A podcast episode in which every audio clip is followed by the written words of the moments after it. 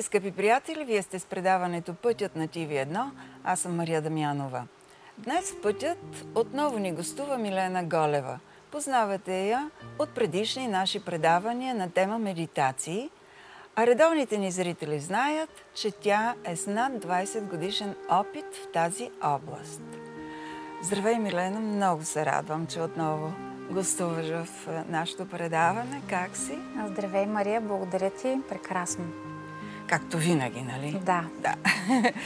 То, май напоследък трябва по-често да казваме, че се чувстваме прекрасно, за да може, влизам в темата, за да може вибрациите да За са... да може да предизвикваме късмета си, нали така? Да. Всъщност да, това, което излучваме, е това, което ще се прояви и навън. Да. Така че колкото по-малко се оплакваме, а пък при нас това е като че ли една, една инерция. Ние просто сме свикнали да си кажем така, че нещо не е наред, обаче всъщност колкото повече човек а, казва, че е добре, всъщност толкова повече ще предизвика това нещо да се случи. Да, така е. А, преди... Аз припомних, че си не гостувала и друг път и сме си говорили с теб за медитации, споменавали сме йогата, ти се занимаваш доста години с йога. А, успяваме ли наистина да излекуваме тялото си, ползвайки всички тези практики, които, с които ти се занимаваш от толкова години? И а, какви са отзивите на хората, с които ти се срещаш непрекъснато? Ами, както не случайно, очевидно започнахме нашия разговор, всъщност клетките, те непрекъснато са под влияние на нещата, които си мислим, излучваме и чувстваме.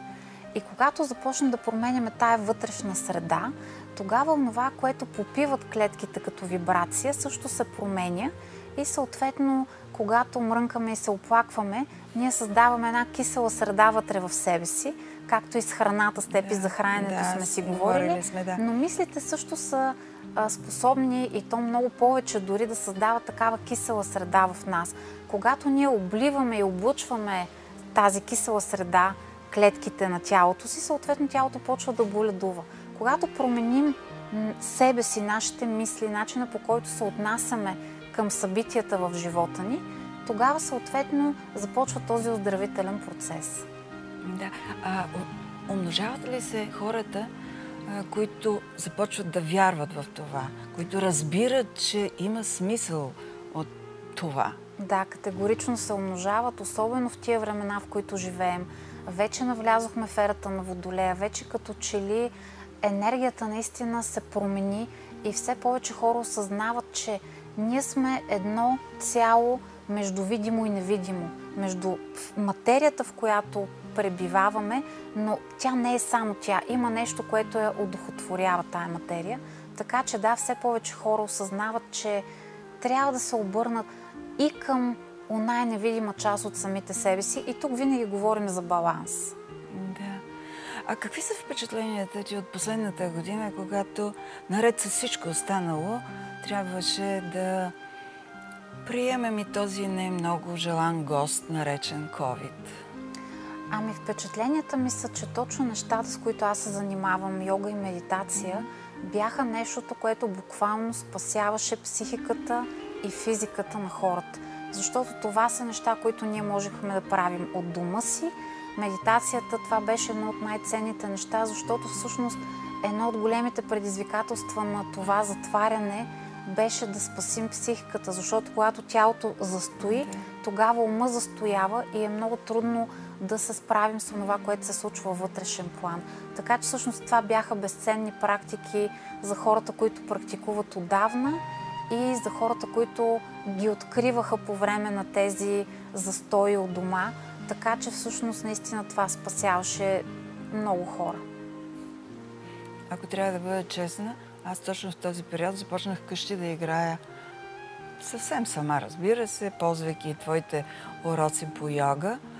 А, и намирах, че много добре а, ми се отразява това, защото тази затвореност, на която, която ни се наложи изведнъж и която трябваше да приемем бързо, без много-много да се замисляме, трябваше по някакъв начин да някакси да намерим този баланс, за който и ти казваш.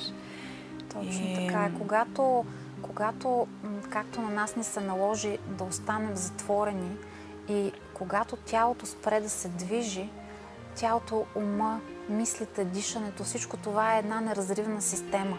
Когато тялото спре да се, да се движи, тогава ума много по-лесно той също застоява, а застоя това са депресиите. Затова толкова много, а, толкова беше трудно на много хора да се справят именно с тези предизвикателства, защото тялото спира в този момент. Така че движението беше много важно и когато нямахме възможност да бъдем навън, да ползваме фитнеси, разходки, всеки с каквито активности се занимава и практикува, йога се оказа, че е най-практичното, защото тя използва единствено собственото тяло и във всяко удобно време, когато човек има два квадрата в къщи, може, наистина да. да си даде дълбока грижа. Да. Не е необходима никаква подготовка, не са необходими никакви специални условия, просто... Само едно, едно тяло. Тяло и едно желание трябва. Точно така. Нали? Е, този желание. първичен импулс, който всъщност се оказа да. едно от най-трудните неща, наистина. Да. Много ми е любопитно как се раждат от теб идеите за всички тези практики, които а, разработваш, за всичките видове медитации, за някои от които вече сме говорили в нашето предаване. Как се случва този процес пред теб? Този процес винаги се случва като резултат от обратната връзка с хората, с които работя. А, опитвам се да покрия нуждите, които имат в съответния момент и период от живота си. Винаги се оглеждам в онова, с което хората трудно се справят, в проблемите, с които се сблъскват под някаква форма и се опитвам да намеря практичен начин да дам решение на тези неща. А, освен тази информация, която идва от страна на хората, с които ти контактуваш, случва ли се понякога тези твои хрумвания да дойдат те така, без да ги чакаш, без да са подсказани от някъде. Да си ги сънувала, да речем, или да видиш нещо около теб, което да ти каже от тук трябва да тръгнеш. Да, винаги. Винаги тези хрумки тръгват а, по време на мои медитации, след което съответно се потвърждават от това, което аз чувам като нужди на хората да. и съответно времето, в което живеем. Така че да, по време на медитация ам, тогава ума се успокоява и тогава влизаме в една различна връзка с самите себе си. Тогава аз така го наричам канала се изчиства и съответно винаги това е първоначалният импулс, откъдето тръгват нещата, след което проверявам, защото много често идват няколко неща наведнъж, кое е това, което всъщност е най-належащо и актуално. А като дойдат няколко неща, как решаваш? Точно по кое този да начин. Тук вече избереш? определено хората са тези, които а, ме напътстват по някакъв начин и това, което е повече като нужди, като а, така, потребности и проблеми, които е важно да решаваме, тогава моята работа винаги е насочена към това да бъда полезна и да дам решение. Защото медитациите, йогата, това са неща, които дават решение. Не просто да си зададем въпроса защо, как, кога, колко, а какво трябва да направим, за да обърнем и да променим нещата? Всъщност, медитацията е едно действие към решението на това, което искаме да променим. Да, сигурно имаш много богата банка от идеи, които чакат да бъдат Огромна е, реализирани. Да, да, така е. Добре, но да говорим сега за м- идеята, която си разработила и заради която аз те поканих, тази практика, която свързва вибрациите и парите. Науката за вибрациите и за парите. Тя как ти е хрумна? Как се роди? Първоначалната идея беше а, точно по същия начин по време на моя медитация. Много дълбоко бях в медитация и когато излязох от практика се замислих, че никога не е имало по-подходящо време.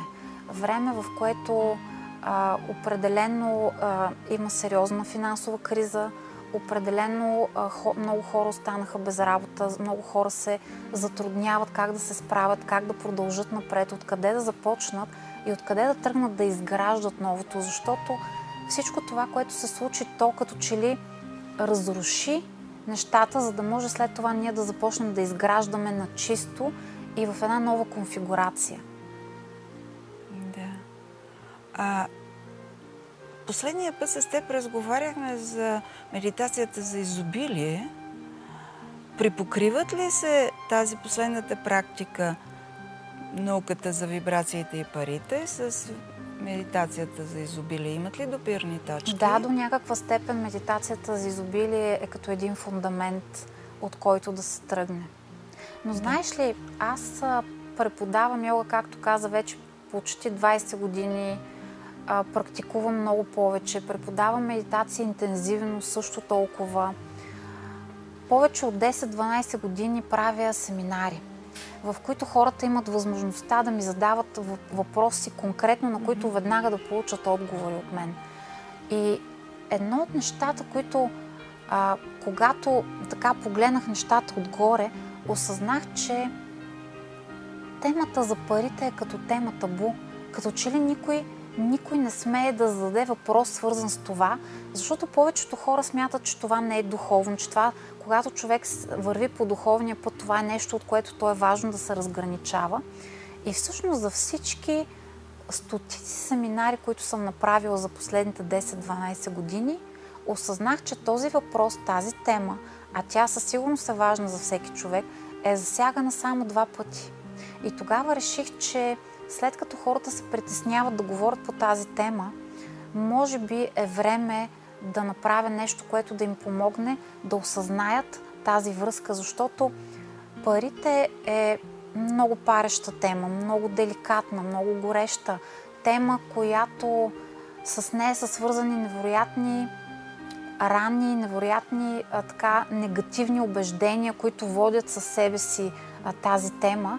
И всъщност реших, че всъщност аз м- направих нещо, което никога до сега не съм правила – това е една авторска програма, която е много сериозна, много дълга, много голяма, съдържа много-много неща, защото тази тема, една медитация, тя не би, не би се справила с цялото това нещо, което носи със себе си като енергиен багаж тази тема за парите. Да. Това е много а, странно, което казваш. Аз пък а, си мислех, че ние много говорим за пари, Мислех Ние си, много че... се оплакваме от липса на пари. Mm-hmm. А когато се оплакваме от липса на нещо, това е частотата, в която ние започваме да вибрираме. Колкото повече се оплакваме и излучваме тази вибрация на оплакване от пари, много рядко си чува някой, който да е благодарен за това, което има, нали? Така че винаги думата пари се а, използва в негативен контекст. И точно това е много интересното. И когато използваме в този негативен контекст, това е което ние всъщност провокираме да дойде в живота ни като потвърждение на това, което излучваме. И това е една от причините хората толкова да са зациклили в тази негативна тема и съответно толкова да им е трудно да излязат от този омагиосен кръг. Да. Добре, скъпи зрители, вие сте с предаването Пътята. Наш гост е Милена Голева, с която разговаряме за най-новата и практика, свързана с науката за вибрациите и парите. Сега се надявам да научим повече от теб как не трябва да излъчваме тази, този начин на мислене и как да привличаме към себе си онова, от което имаме нужда. В случая говорим за пари.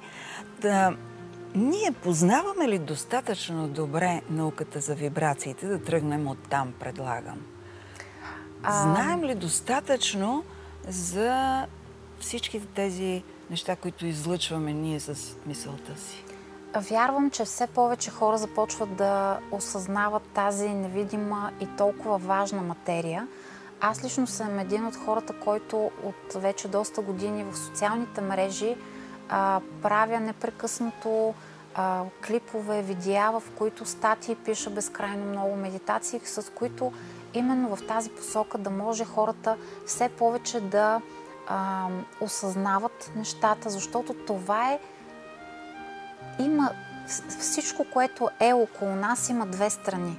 Както вече започнахме нашия разговор, едната е материята, другото е света на невидимото. Само, че много малко хора осъзнават, че света на невидимото е първопричината.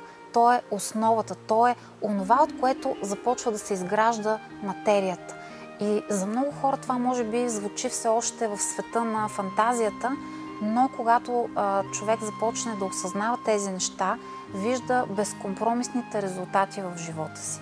Първо, със своите мисли, вярвания и дълбоки вътрешни убеждения, това е нещото, което се превръща в на, нашия излъчвател. Това е като, като една радиопрограма, като вашата телевизия. За да може хората да я хванат тази телевизия и да гледат това прекрасно предаване, което аз много харесвам, Благодаря те ти. трябва да се настроят на съответната частота, Частота. за да хванат точно тази телевизия, която искат да гледат в точно този момент. Ако не се настроят на тази частота, те ще попаднат на някаква друга телевизия, която най-вероятно не им е толкова приятна и това е първо основата на всичко, което е. Онова, което излъчваме, то прихваща онова, което в последствие привличаме в живота си. И това се съотнася до всички аспекти на нашия живот. Взаимоотношенията, здравето ни, парите, работата, дома, в който живеем, хората, с които сме обградени, степента на удовлетвореност, която имаме от живота. Всичко това зависи от това, което ние излучваме от себе си. Да, и ако трябва да обясним нещата нагледно, ние тук сме показали как става това с излъчването и как се разпространява в пространството. Какво още трябва да знаем за вибрациите, за да можем да ползваме практиката, която ти си създала? А, тази практика постепенно повеждам човека и всяка следваща стъпка е логично продължение на предходната, така че тя е огромна система, а, 21 видеа, а, 21 дни е важно да се слушат. В нея има 4 медитации, не една, които се подават в точно определен момент, така че вътре в нея има всичко. Но така или иначе, онова, което е важно да осъзнае всеки един човек – това е, че всичко това, което имаме в живота си, и ако човек се огледа в живота си и открие тема, темите в живота му, които куцат. Нали, Мария, всеки човек има някаква тема, която му куца. Един, Така, да. да. кажем, иска да има детенце, а не му се получава. Друг има проблеми с здравето. Трети не може да се реализира. Четвърти не се чувства удовлетворен в семейството и в, а, чове, с човека до себе си. Всеки човек има някаква тема, която го чувърка. И ако човек погледне, ако обърнем много пък и цялото това нещо, за което си говорим, това, което излучваме, това, което виждаме в живота си. Но това, ако го обърнем наобратно, ако погледнем живота си, нашия си живот в този един определен момент, онова, което ни куца, онова, което не е наред, там където аз го наричам много често стърже живота ни, Да. това именно е, трябва да вземем тази област, да я насочим навътре и да потърсим коя част вътре в нас, кое вярване, кое дълбоко вътрешно убеждение вътре в нас ни пречи, за да може тази тема да се прояви по възможно най-добрия начин и в най-високата и вибрация. Така че след като нещо има, което не е наред в живота ни, ако това е темата за парите, значи вътре в нас има някакви убеждения, вярвания, нагласи, настройки, а ние всички сме пълни с такива, Да. които всъщност пречат на, на това нещо да тече хармонично в нас и към нас. А кое е онова а, общо нещо в отношенията ни към парите, в отношенията на, на хората, защото ние нали, говорим общо тук а, сега в нашия разговор, а, което прави а, отношението ни към а, парите, даже мисля, че а, ти имаш един цитат, отровно, отровните убеждения на парите. Такъв цитат срещнах в твоите материали. Какво ни кара да имаме тези отровни от- убеждения за парите? Те, ние сме откърмени с тях още от семейството. Това са онези убеждения и всеки човек може сам да осъзнае за, за самия себе си, но е, общите неща, които аз срещам много-много често в хората, това са убежденията, че парите носят само зло, само злини, че хората, които имат много пари, са, стават лоши или са лоши. В нас има едно такова закодирано нещо, че това е нещо, от което ние трябва да бягаме, в същото време всички се стремят неистово към това. Те всъщност са две много големи течения и двете течения са извън зоната на хармоничния баланс. И всъщност точно за това е този курс. Защото едните хора са тези, които буквално ги избягват и смятат, че това, са нещо, че това е нещо зло и че то ще донесе нещо зло на хората, които ги имат.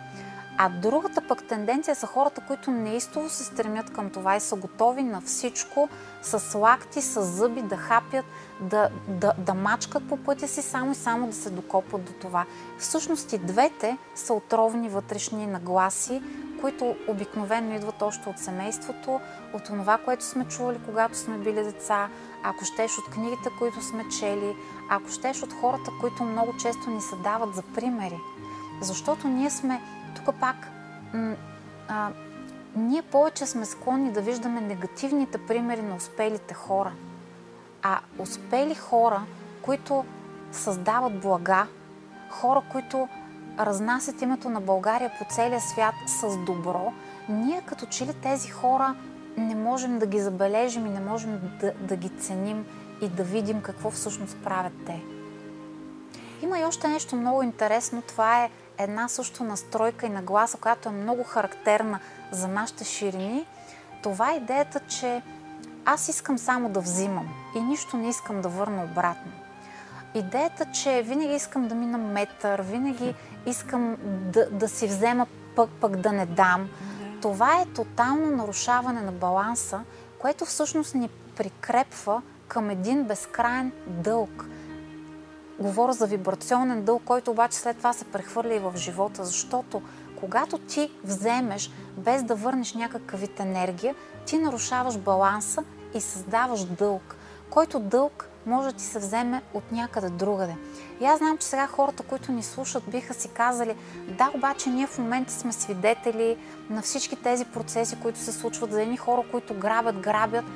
И, и, и това не е ли нарушен баланс? Всъщност, той само изглежда като нарушен баланс. Когато човек заграбва нещо, за което не е върнал енергия под някаква форма, на него му се взима дали от тук, свързано с парите, дали от някоя друга тема, свързана с семейството или с здравето, винаги баланса в Вселената рано или късно се възстановява. Само изглежда на първ поглед отстрани, когато не сме влязли дълбоко и когато нямаме информация, че някой взима повече, отколкото връща, но на едно друго невидимо ниво, всъщност баланса рано или късно винаги се връща. Така че това също е нещо много, нещо, което хората им харесва да пропускат. Знаеш ли, повечето хора си мислят, че на изток всичко е така им се раздава, но на изток най-много хората внимават, за да бъде този баланс в хармония. Те никога не искат да вземат, ако не са уверени, че ще могат под някаква форма да върнат енергия. И тук вече отдавна не говорим за пари. Защото парите са един вид енергиен обмен също. Да. Сега като те слушам, се замислих дали пък отношението ни към парите не е свързано и с народопсихологията ни. Дали не носим от пра-пра-пра-пра родителите си нещо, което е неизчистено, нещо, заради което не е постигнат този баланс, за който ти говориш. Точно така. Точно така е и всъщност точно тук идва на помощ медитацията. Както казахме, медитацията е действието към промяната, защото всички тези дълбоки вътрешни убеждения, рани, които ние дори много често не осъзнаваме, но те са нещото, което ни движи. Това е нещото, което ни държи далече от темата за това да се чувстваме в хармония с себе си. А как според теб би изглеждало здравото разбиране към парите? Здравото разбиране към парите е точно един баланс между двете крайности, които очертахме преди малко. Осъзнаването, че парите са средство за размяна на блага между хората. Когато ти създаваш блага, когато някой друг създава блага, това е начина ние да обменим тези блага. някога това са били мидени черупки. Вече живеем във времето на не парите все повече. Въобще не е далече времето, в което парите няма да съществуват, но виртуалната обмяна на блага ще продължи да съществува под някаква форма, защото това е нормалният процес. Когато вземеш, е важно да върнеш под някаква форма. Това е дори в взаимоотношенията в едно семейство между двама души. Никога само единия не взима, защото тогава баланса би бил нарушен и така иначе пътищата на тези хора рано или късно вече се разделят. Когато някой направи нещо добро за теб, това е най-естествената потребност и импулс, ти също да искаш да направиш нещо добро за него. Може да е като му върнеш някакъв жест, като, като, като го насочиш, като му дадеш някаква вярна посока или просто като му направиш един комплимент или като му благодариш. Това също е енергийно, енергиен обмен. Да благодариш на човека, да му покажеш, че си осъзнал какво добро е направил за теб. А често ли се случва и защо, според теб, да саботираме парични потоци, които са тръгнали към нас? Да, често се случва и това са нашите дълбоки вътрешни страхове и рани и убеждения, че когато тези парични потоци дойдат при нас, хората ще започнат да ни гледат по различен начин, ние самите ще станем лоши, а всъщност парите не могат да променят човека. Лошият човек ще ги използва за лоши неща. Добрият човек ще създава блага. И тук хванахме обаче една много интересна нишка, когато казах какво ще си помислят другите за мен, когато аз живея малко по-добре от другите. Знаеш ли откъде идва това нещо? Откъде идва? От моето отношение към, към хората, които живеят малко по-добре от мен. Тоест, аз аналогично проектирам моето отношение. Тоест, когато аз а, не говоря за себе си, да, а един да, човек, разбирам, когато да. погледне човек, който живее много добре, и когато той гледа на такъв човек с лошо око и си казва, този човек, обикновено, какво си мислим за такива хора? Те непременно са хора, които правят нередни неща. Ние не виждаме хората, които правят прекрасни неща за обществото и тогава това е естествен процес за тях. Ние винаги се фокусираме в лошите примери. Ето това е нещо много характерно за нас. И когато аз гледам с лошо око на човека, който живее малко по-добре от мен, то когато дойде някакъв момент аз да живея по-добре, аз веднага се свивам в себе си, защото си казвам, че точно по същия начин другите ще погледнат на мен и това на мен няма да ми, да ми да ме кара да се чувствам добре. Винаги ние проектираме себе си в другия. Да.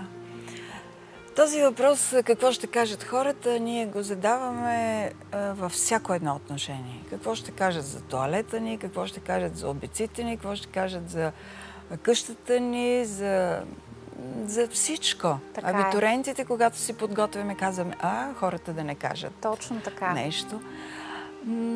Не знам защо това във времето някакси не се размива вече и не излиза от нас. Защо не се от... отърваваме от тази Защото мисъл? Защото то е много, много, много дълбоко закодирано в, вибра... в клетките ни, в гените ни. Ние сме откърмени с това какво ще кажат хората. Има една много хубава притча, именно за това какво ще кажат хората, за един човечец, който отишъл в съседното село на пазара, купил си едно магарнице, тръгнал да се прибира към своето си село и качил се на магарето, жена му и детето вървяли до него. Той вървял на магарето и си казал, добре, ма сега като вляза в селото, какво ще си кажат хората? Виж го, той е оставил жената и детето, а той се качил на магарето. Сляза от магарето, качил жена си. Пак обаче върват, върват, той си мисли, сега като вляза в селото, какво ще си кажат хората? Тая жена не уважава ни мъжа си, ни детето. Слезва и жената, качи ли детето, върви, върви, обаче той продължава да мисли. Добре, да сега какво ще си кажат хората? Това дете не уважава по-възрастните си родители. Свалил детето, качили се тримата. После слезли всички. И винаги хората ще намерят какво да кажат. Аз много вярвам, че а, това нещо все повече хора започват да осъзнават, че какво ще кажат хората е важно. Ние живеем в среда на много хора, но и някъде там трябва да стои много ключовото какво мисля аз по тази тема, защото хората те реагират именно на база на тези проекции, за които си говорихме преди малко. Те проектират в нас собствените си страхове, собствените си комплекси, собствените си отровни убеждения и виждания. Обаче те не знаят ние къде се намираме на нашия път, в какви обувки стоим, какво, какво се пече около нас, защо именно сме взели това решение. Така че някъде измежду това какво ще кажат хората е много важно да си върнем центъра, какво казвам аз за тази ситуация и дали аз, когато реагирам в тази ситуация по определен начин и взема определено решение, то е продиктувано от това, че знам всички, всички компоненти на тази ситуация, за които хората нямат и представа. И тогава живота става доста по-спокоен. Когато ти тръгна по твоя път, задаваш ли си този въпрос, какво ще кажат хората? Знаеш ли, това е първото нещо, което ми се случи. Аз вече доста дълги години се занимавах, практикувах и йога и медитация. Знаех какви невероятни резултати има за мен всичко това. И когато започнах да преподавам, първото нещо, което се задавах, поглеждайки се отстрани, беше Ама чакай, аз съм с червена коса. Какво ще кажат хората? Боядиса ли се? Първото нещо, което си казах беше аз трябва да се боядисам. Обаче след това си казах, да, но това няма да съм аз. И тогава тези хора няма да дойдат точно при мен. И си казах, всъщност аз няма да се пребоядисам заради хората, защото всъщност това ще бъде един много хубав филтър. Хората, които са именно за мен, това какъв е цвета на косата, по никакъв начин не би ги провокирало да отвърнат поглед, ако това е което ще ги притесни, може би това не са хората, с които ние вибрираме да. в една частота. Така че това са предразсъдъци, комплекси, може би, на самите хора. Аз прецених, че няма да изневеря на себе си и във времето се оказа, че това е по, по-добрия начин. А след това, в годините, когато си вървяла вече доста време по този път, задавало ли, случвало ли се да се питаш пак какво ще кажат хората? Разбира се, аз живея сред... Аз общувам с стотици хиляди хора ежедневно. Винаги съм си задавал този въпрос и винаги според мен всеки човек трябва да бъде някъде в златната среда. Баланса между онова, което е полезно, нужно и адекватно и онова, което е неговото вярване, така че да не изневерява на себе си, за да огажда на хората и в същото време да, да бъде полезен и за тях. Да. да, винаги е добре да стои този въпрос. Тук не става просто за това да отидем в другата крайност и въобще да ни интересува да, да. и да пречим на всички останали и да навреждаме само и само на нас да ни е добре. Тук винаги говорим за един много фин баланс между нас и другите, в които обаче да сложим и себе си на тази карта.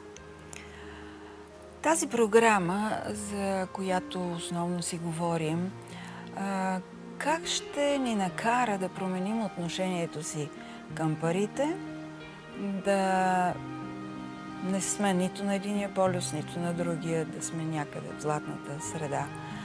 И ще успеем ли да осъзнаем тяхната природа? Да. С тази програма. Тя точно за това е направена толкова дълъг период. 21 дни е времето, в което учените смятат, че ние освояваме някакъв нов навик или ново знание и се умяваме след това да продължим да го прилагаме в живота си. И тя, цялата последователност така е направена, че всеки ден има видео и има четири медитации, които влизат в точно определени моменти.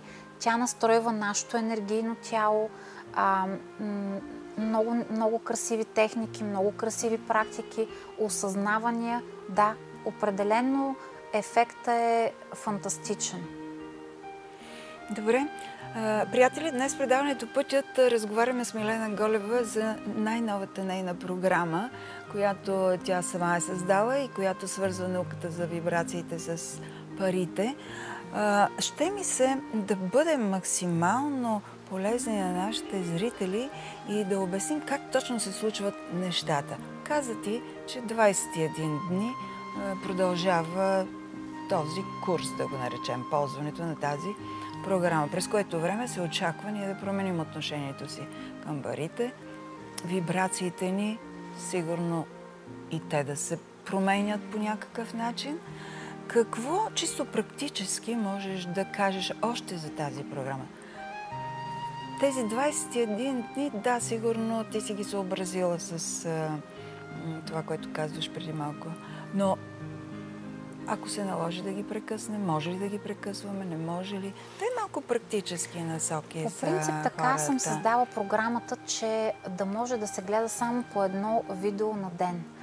Защото много хора, влизайки в тази тема, искат да изгледат 3, 4, 5 видеа в днешния ден, но а, следващото видео се отваря 24 часа след като се изгледа първото, защото много важно е преспиването с тази информация. Така ние имаме възможност да я да я насложим по, по файловете, по папките, по чекмеджетата на мисълта си, а, през нощта мозъка продължава да обработва информацията от през деня.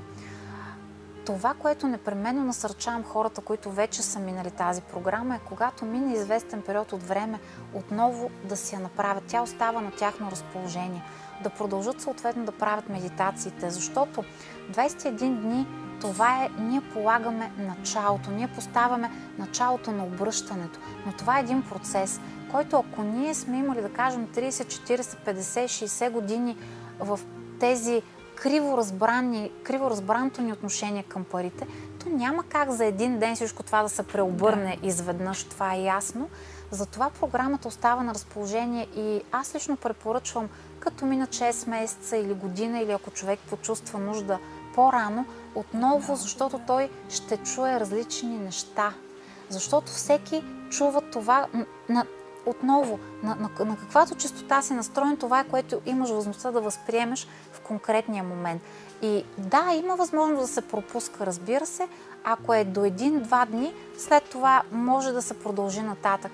Ако е повече от един-два дни, аз лично бих препоръчала отново да се върне човек от начало, ще чуе други неща, ще му направят впечатление, други връзки ще се случат. Всяко слушане, това е като книгите, онези дълбоките, трансформиращи книги. Всеки път, когато я четеш, ти чуваш и виждаш и осъзнаваш абсолютно коренно различни неща. Да. да. Така. А каква продължителност има а, едно занимание? А, Знам, че хората са изключително ангажирани. Едно занимание е между 20 и 40 минути на ден. А, средно около 25-20, между 20 и 30 минути, така че всеки да може да си отдели 20 на 30 минутки за деня, да, да, да чуе, да, да направи тези нови осъзнавания, да продължи през нощта това нещо, да, да прави връзки в мозъка и наистина да бъде максимално, максимално ефективно за всеки един човек. Казваш през нощта, преди малко каза да преспим с тази информация. В кой момент от деня е хубаво да се а, прави а, това занимание? Има ли значение? Дали пък преди лягане или сутрин рано? Как? Смятам, че всеки човек спрямо своята програма е важно да го напасне, защото програмата на всеки човек е различна. И ако сутрин човек може да си отдели този половин час, който да посвети на себе си, защото това е невероятно, това е едно образование, което аз бих искала да съм имала преди много-много години. Тази програма тя е събирателна за много дълги години, улутане от, от моя страна в тази посока. А ако това е сутрин, времето чудесно, човек докато си пие кафето може да направи това. Ако е вечер преди лягане, когато вече хората вкъщи, децата са си легнали, съпруга гледа филмче, например, или пък обратното. А, това е, смятам, че всеки човек трябва да го адаптира така, че на него да му е удобно. Да. Добре, а, какво можем да очакваме като крайен резултат, ползвайки тази програма? Ти каза, че не могат нещата да се случат с магическа пръчка, че може при някой да се наложи да се повтори програмата. Нещата не се случват с магическа пръчка, но нещата се усещат веднага. Когато човек смени излъчването, веднага, веднага започва да вижда проявления, доказателства на всичко това. Като смениш частотата на канала, хващаш друга програма.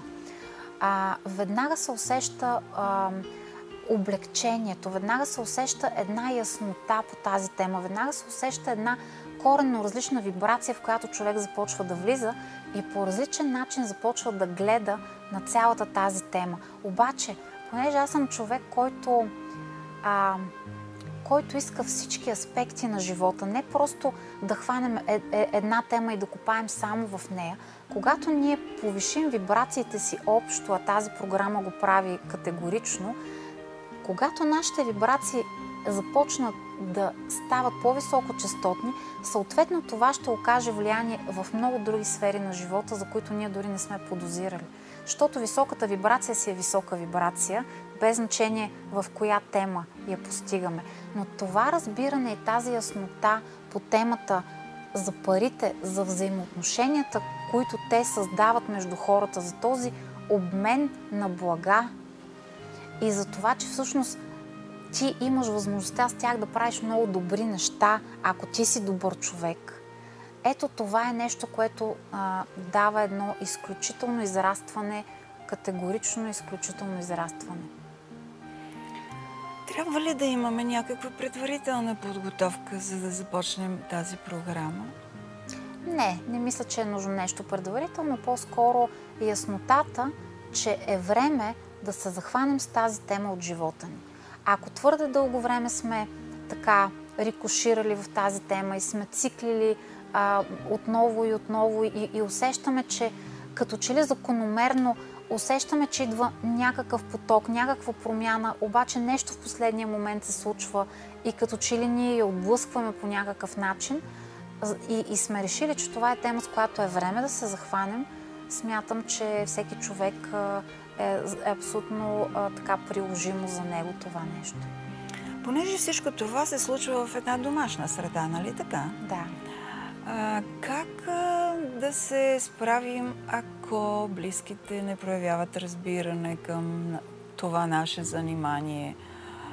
Ако срещаме тяхната съпротива и негативно отношение?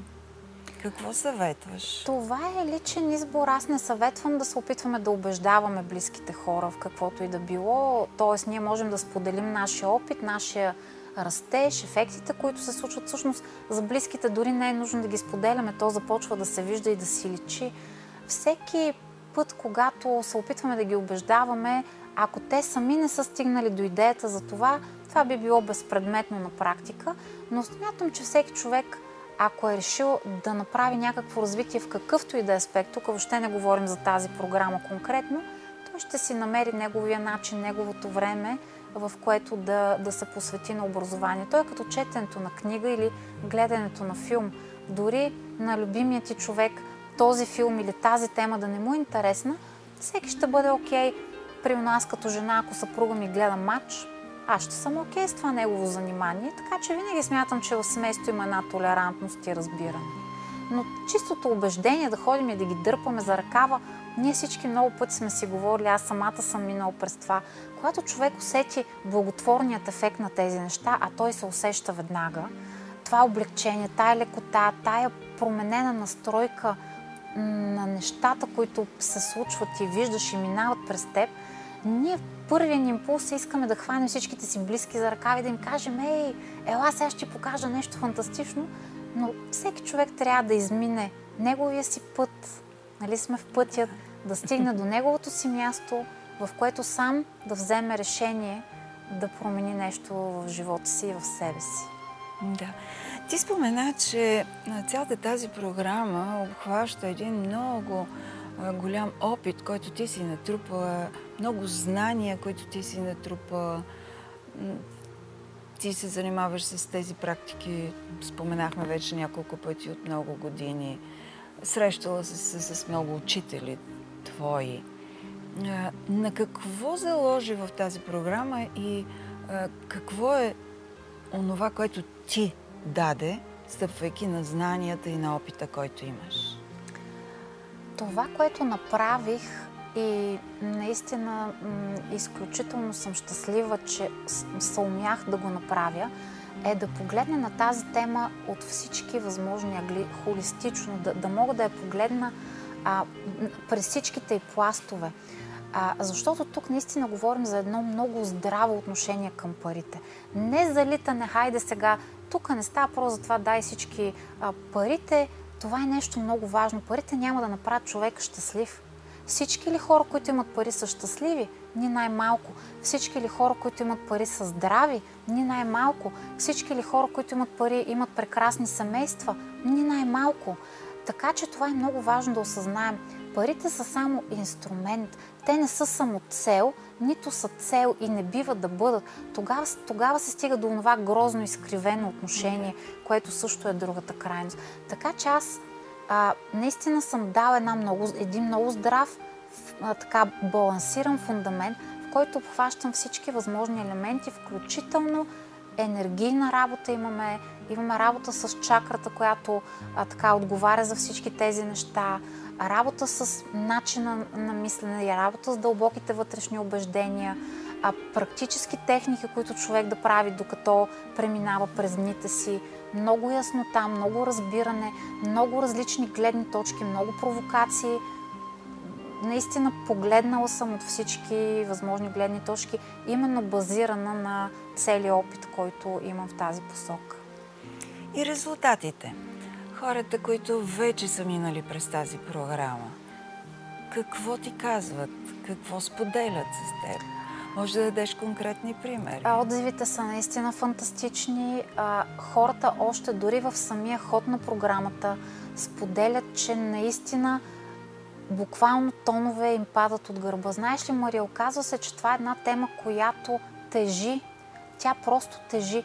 Дори човек, когато му се отварят някакви възможности за развитие, за разширение, за растеж, той като че ли сам се свива и си слага някакъв таван, именно заради това отношение, което има обществото към, към хора. Обаче аз винаги казвам, ама дайте да видим добрите примери. Има толкова, толкова много примери на хора, които са успешни и в България, и в света, които създават блага, които наистина с това, което правят, с възможностите, които им дават парите, които имат, те създават още повече блага за хората. И всъщност, ако, ако насочим погледа си към такива хора, те никак не са малко, българи има колкото искаш. Българите са толкова талантливи хора. Защо българите, когато отидат навън, успяват? Защото тогава им се маха именно тая, този таван и тия рамки, в които ние сами се принуждаваме да се поставяме. Така че много, много, много дълбока, интересна тема и ние не осъзнаваме, че сами сме тези, които си слагаме рамките и границите и таваните и котийката, в която да продължим да въртим колелото по, по стария начин. И когато човек излезе от тези рамки, от тези ограничения, които сам си е поставил, той буквално продишва и точно това е, което хората казват все едно, все едно наново си поемам дъх, метафорично казано, разбира се. Да. Да, това с бариерите, които сами слагаме, наистина не е голям Ние сами го правим. А, проблем. Но а, не искаш, може би, да посочиш конкретни примери хора, които са имали такива сериозни бариери, които след това са премахнали и са се освободили от всичко това, което са усещали на гърба си и товара, който са усещали много на гърба са, си. Да. Е, много са, но аз четох доста отзиви, да. доста положителни много отзиви. Наистина, да. Е, от хора, които се занимават с е, тази твоя практика. Надявам се повече да стават и да, да се освобождават от този товар, да променят отношението си към парите. А кои са хората, с които най-напред споделяш всички твои идеи? кои са... Имаш ли редактор на твоите идеи? Имаш ли гуру, който ти казва, тук така не трябва, тук трябва да помислиш още? Имаш а, хората, с които споделям, това е семейството ми. А, любимите ми хора, съпруга ми, дъщеря ми, майка и татко. Това обикновено са хората, които първи а, така, а, про- проверяват нещата, първи ги изпитват върху себе си. Много държа на техните отзиви, защото те са до мен много дълги години и така знаят. Аз съм човек, който изключително педантично изпипва всеки малък детайл и хората, които не само близките, с които отдавна сме заедно, знаят, че е така. А, така че те ми помагат а, за финалния штрих, но иначе аз самата съм човек, който съм изключително самокритичен и а, наистина редакциите, които минават тези неща, защото всяка думичка има огромно значение. Подредбата на всяка дума, всяко едно нещо, което присъства, има много по-голямо значение, отколкото а, дори хората могат да си представят. Това е сериозна наука. А, създаването на медитация иска огромна практика огромни знания първо. Първо човек трябва много да чете, много да е учил, много да е практикувал с самия себе си, много да е практикувал с хора.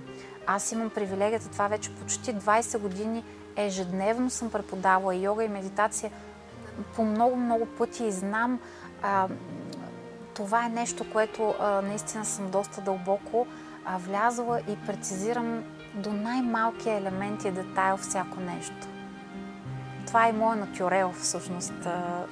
Обичам да е, да е така. Добре, аз ти благодаря за този разговор. Знаеш, че по традиция на финала има притча. Днес, естествено, притчата ще бъде за парите.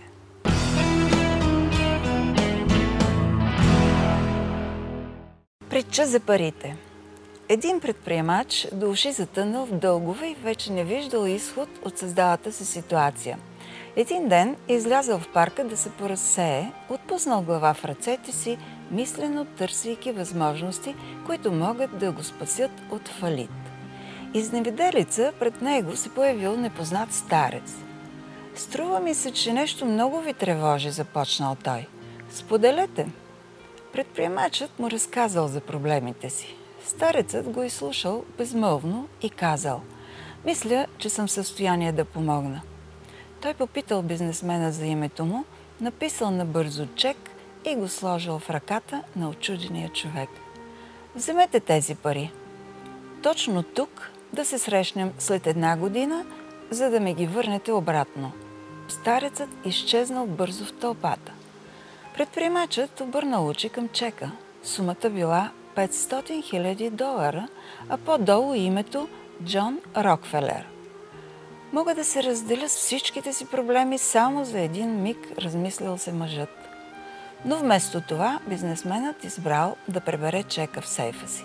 Мисълта за съществуването на подобна хартийка му дала сили да потърси начин да запази своя бизнес. С нов върнал се оптимизъм, той разширил възможностите си за доход, изключил изгодни сделки. Успял да реализира няколко големи продажби за няколко месеца се изправил и започнал пак да печели пари, като се отървал от дълговете си. Една година по-късно мъжът се върнал в парка на същото място със същия този чек в ръка. Старецът се появил отново в оговореното време. Предприемачът вече приготвил да му подаде чекът, когато дотичала медицинска сестра и подхванала стария човек. Ах, толкова съм радостна, че най-накрая успях да го намеря, извикала тя – Извинете и се надявам да не ви е обезпокоил. Той често бяга от вкъщи и разказва на хората, че е Рокфелер. Предприемачът стоял втрещен. През цялата година той въртял бизнес, работил усилено с увереност, знаеки, че на помощ във всеки един миг могат да му дойдат половин милион долара. И изведнъж разбрал, че не парите, реалните или въображаемите – преобърнали изцяло живота му, а именно неговата нова увереност и вяра му дали сили да постигне всичко това, което има в момента. Скъпи приятели, нека и ние поемем инициативата в свои ръце и да повярваме в собствените си сили, ползвайки познанията за вибрациите и парите. Аз благодаря още веднъж на Милена, че беше наш гост днес, а на вас, уважаеми зрители, Пожелавам хубав уикенд. Ще се видим следващата седмица по същото време. Останете с програмата на TV1.